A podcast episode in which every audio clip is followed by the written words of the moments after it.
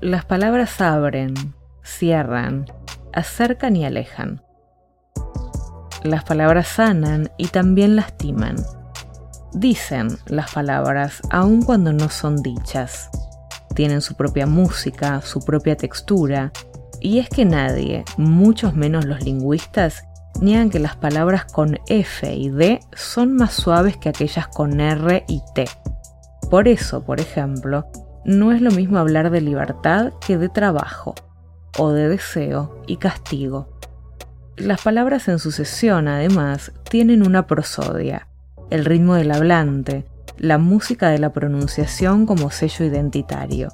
Eso a veces encarna cierto tono de voz que se nos graba a fuego. Las palabras abren mundos, nos permiten vivir mil vidas en una, renacer y recrearnos. Las palabras pesan aún cuando no son pronunciadas. ¿Pensaste alguna vez en el poder de tus palabras?